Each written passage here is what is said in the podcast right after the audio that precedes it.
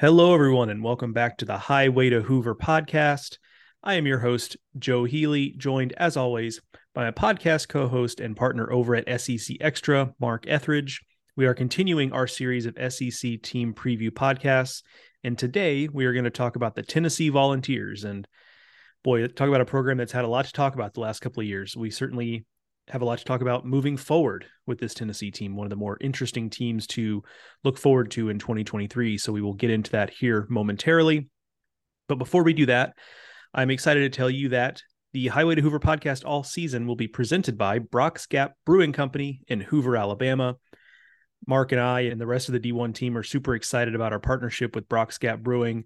Got some fun things coming down the pike here with those folks over there. Nothing to announce just yet, but we'll be soon. So stay tuned for all that. But suffice it to say, we're really excited that they are on board with us. Can't miss Brock's Gap Brewing if you're out at the Hoover Met. It's right there in the parking lot of the Hoover Met, a beautiful tap room they have out there. And uh, a source close to Highway to Hoover, let's call it that, a source close to Highway to Hoover and SEC Extra has given an extremely positive review of Brock's Gap Brewing Company, someone who is local to the area, went and did some reconnaissance work, I guess you could say, and gave it a two thumbs up review. So that is all good. We expected nothing but that kind of review for the folks over there at Brock's Gap. So anyway, excited about that partnership. More to announce with them coming soon. So, uh, Mark, like I said, Tennessee, I mean, uh, as buzzy a program as there's been in college baseball, there's obviously the on field results where this is a program that went from just really being mired in mediocrity for a number of years to pretty quick success under Tony Vitello to being last year just a juggernaut in the regular season. Uh, there's also the story of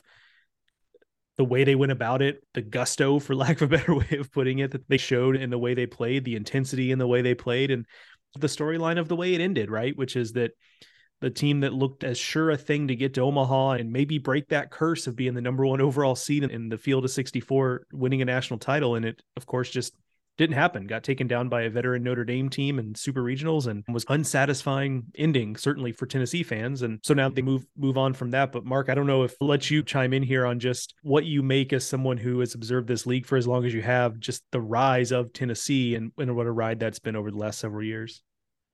Yeah, stop. It's really hard to break through, right? When you've been that program that struggled over the years, I have not. To break through and not only do it one year, because some teams have done it one year, but to be able to do it consistently. And this is going to be year number three, and I don't see it really waning at this point. They're they're they are set up for success, both from a program standpoint, from a coaching standpoint, and the ability to bring in talent. That's the difference because it's no accident when you look at this roster while they're winning.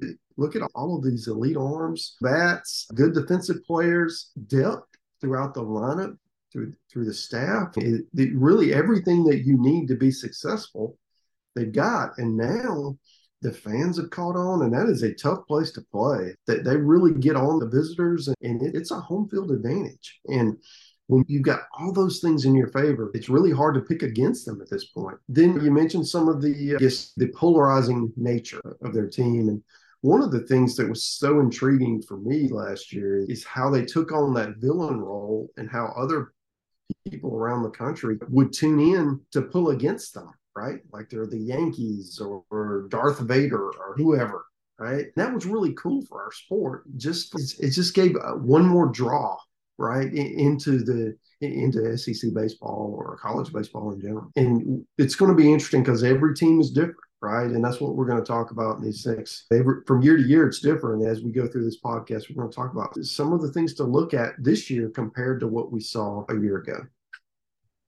Yeah, a lot of good. I agree on a lot of what you said there. Right down to I've been to Lindsey Nelson Stadium quite a bit in the last couple of years, just given how good the program has been. And I think the fact, look, they do need a bigger, better facility. They have clearly outgrown that facility, and the facility is dated as it is. Even if they weren't going to expand it, they would need to update it, but they also need to expand it. So obviously, they're not going to give that up. But what I will say is the fact that facility is what it is, I think actually adds to the atmosphere. It does give a perception that a lot of those fans are right on top of you on the field. And in some cases, they are. It's one of those facilities where the fans behind the dugout can walk on top of the dugout because it's on ground level. And so they're the fans are like right up on the nets, and it really does give you it's almost like like a European or South American soccer situation in terms of being on top of the field. And so it, they're just great atmospheres. They abs- absolutely are. And that's an advantage. And I wonder the new facility, which is of course still sometime down the line, you just wonder how much of that will will be able to translate over. The other thing I will say is that uh, I mean, look, I and I've said this before, but I'll say it here just because we will have Tennessee fans listening and they might be interested to hear it. But I've said on podcasts before and because I get asked a lot about my viewpoints on Tennessee and what that program was last year and the way they carried themselves. And not all of it was a great look. I didn't love all of it. There were times where it was some things I was like, okay, that's a little much. Like maybe, maybe that was that stepped over the line a little bit. But I think a lot of teams have situations like that crop up. But my big picture takeaway is that I have a hard time being overly critical in a situation where the players so clearly take up for their coach and the players all ride for Tony and in a way that is extremely genuine because I've covered the team so much the last couple of years I've talked to a lot of those players even in one-on-one settings and it's not just the players who are the intense in your face kind of guys on the roster that feel that way about Tony. I've talked to some of the guys who are not those guys, some of the quietest guys in the roster, some of the most unassuming guys in the roster, and they all say the same things about Tony Vitello. And so, were there some things that happened that I rolled my eyes at or thought, okay, that wasn't the best look? Absolutely. But at the same time, the players love him and and that feels mutual. He clearly cares about his players. And so it's going to be hard for me in a world where you don't always get warm fuzzies about from the players towards their coach and vice versa. And so anytime I hear that kind of stuff, I'm going to be a little bit hesitant to be overly critical of that arrangement in that situation. So that's that's where I'm at. And I agree with you that generally it's good for college baseball. Having that kind of villain uh, it was just it was a fun ride. It really was. You want fans to care, and yeah. sometimes sometimes there are different ways to reach yeah. that destination. That's right. That's exactly right. Okay, without further ado, let's talk a little bit about this 2023 team. And if you're just joining us in this preview series, or if you're a fan just hopping in for this one episode, here's generally how it works. After a quick introduction here, Mark and I will take turns telling you what we like about this team, the questions we have about this team, and then finally, the things the team will have to do to be the best version of itself in 2023. Mark, I will let you hit lead off on this one. Yeah.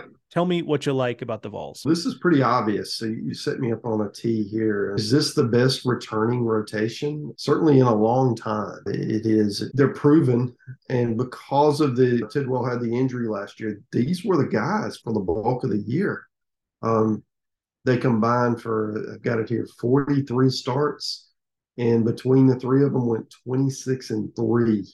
Okay. You don't have that kind of returning production. You just don't. It, this is a sport where the best guys go pro.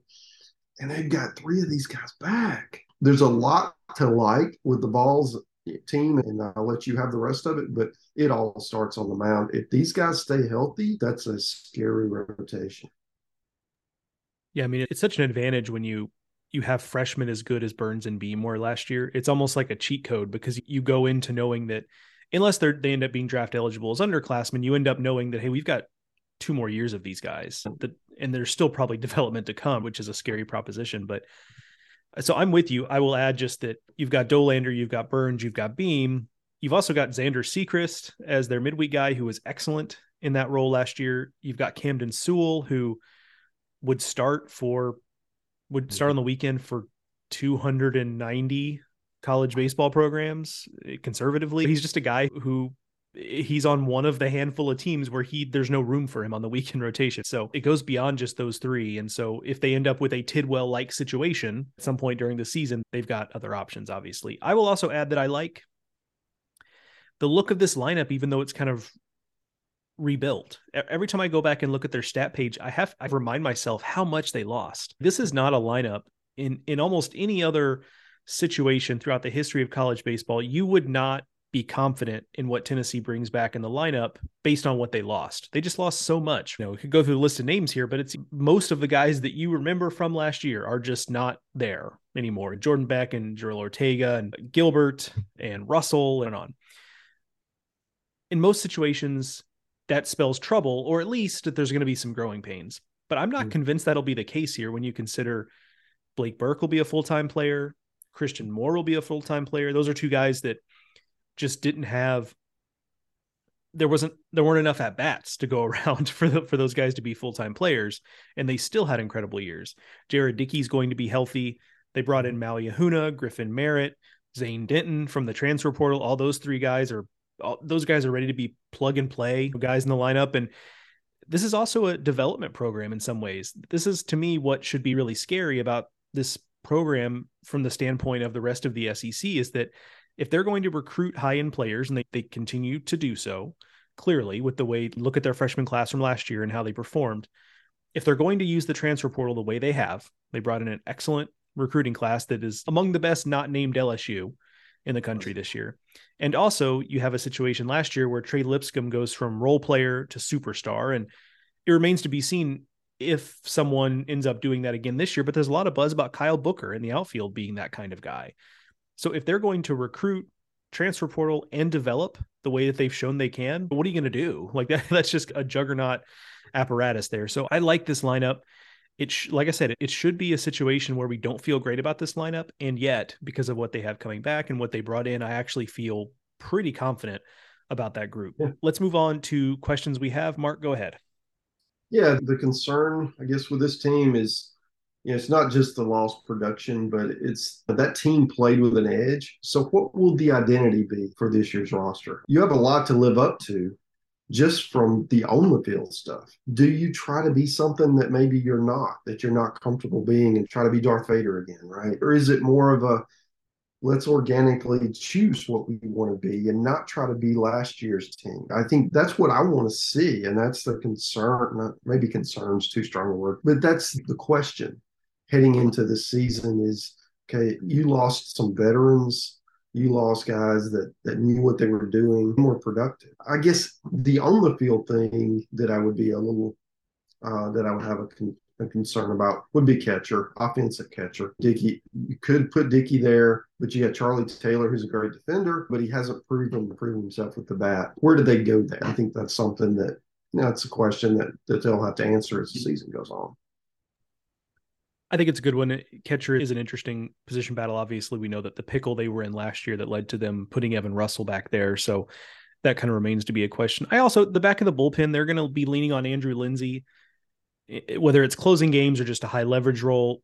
He's a guy who sat, didn't play last year. The year before, pitched at Charlotte, was in Charlotte's rotation, and he was good, not great, I would say. And his stuff was really good in the fall. The reports on him have been really positive. So mm-hmm. that's all good but he's going to be doing it in the SEC, which he's never done, and he's going to be doing it as a back end bullpen piece, which is something he's never really done. So that's a oh. question. Jacob Bimby is a, a JUCO guy they're bringing into into the bullpen.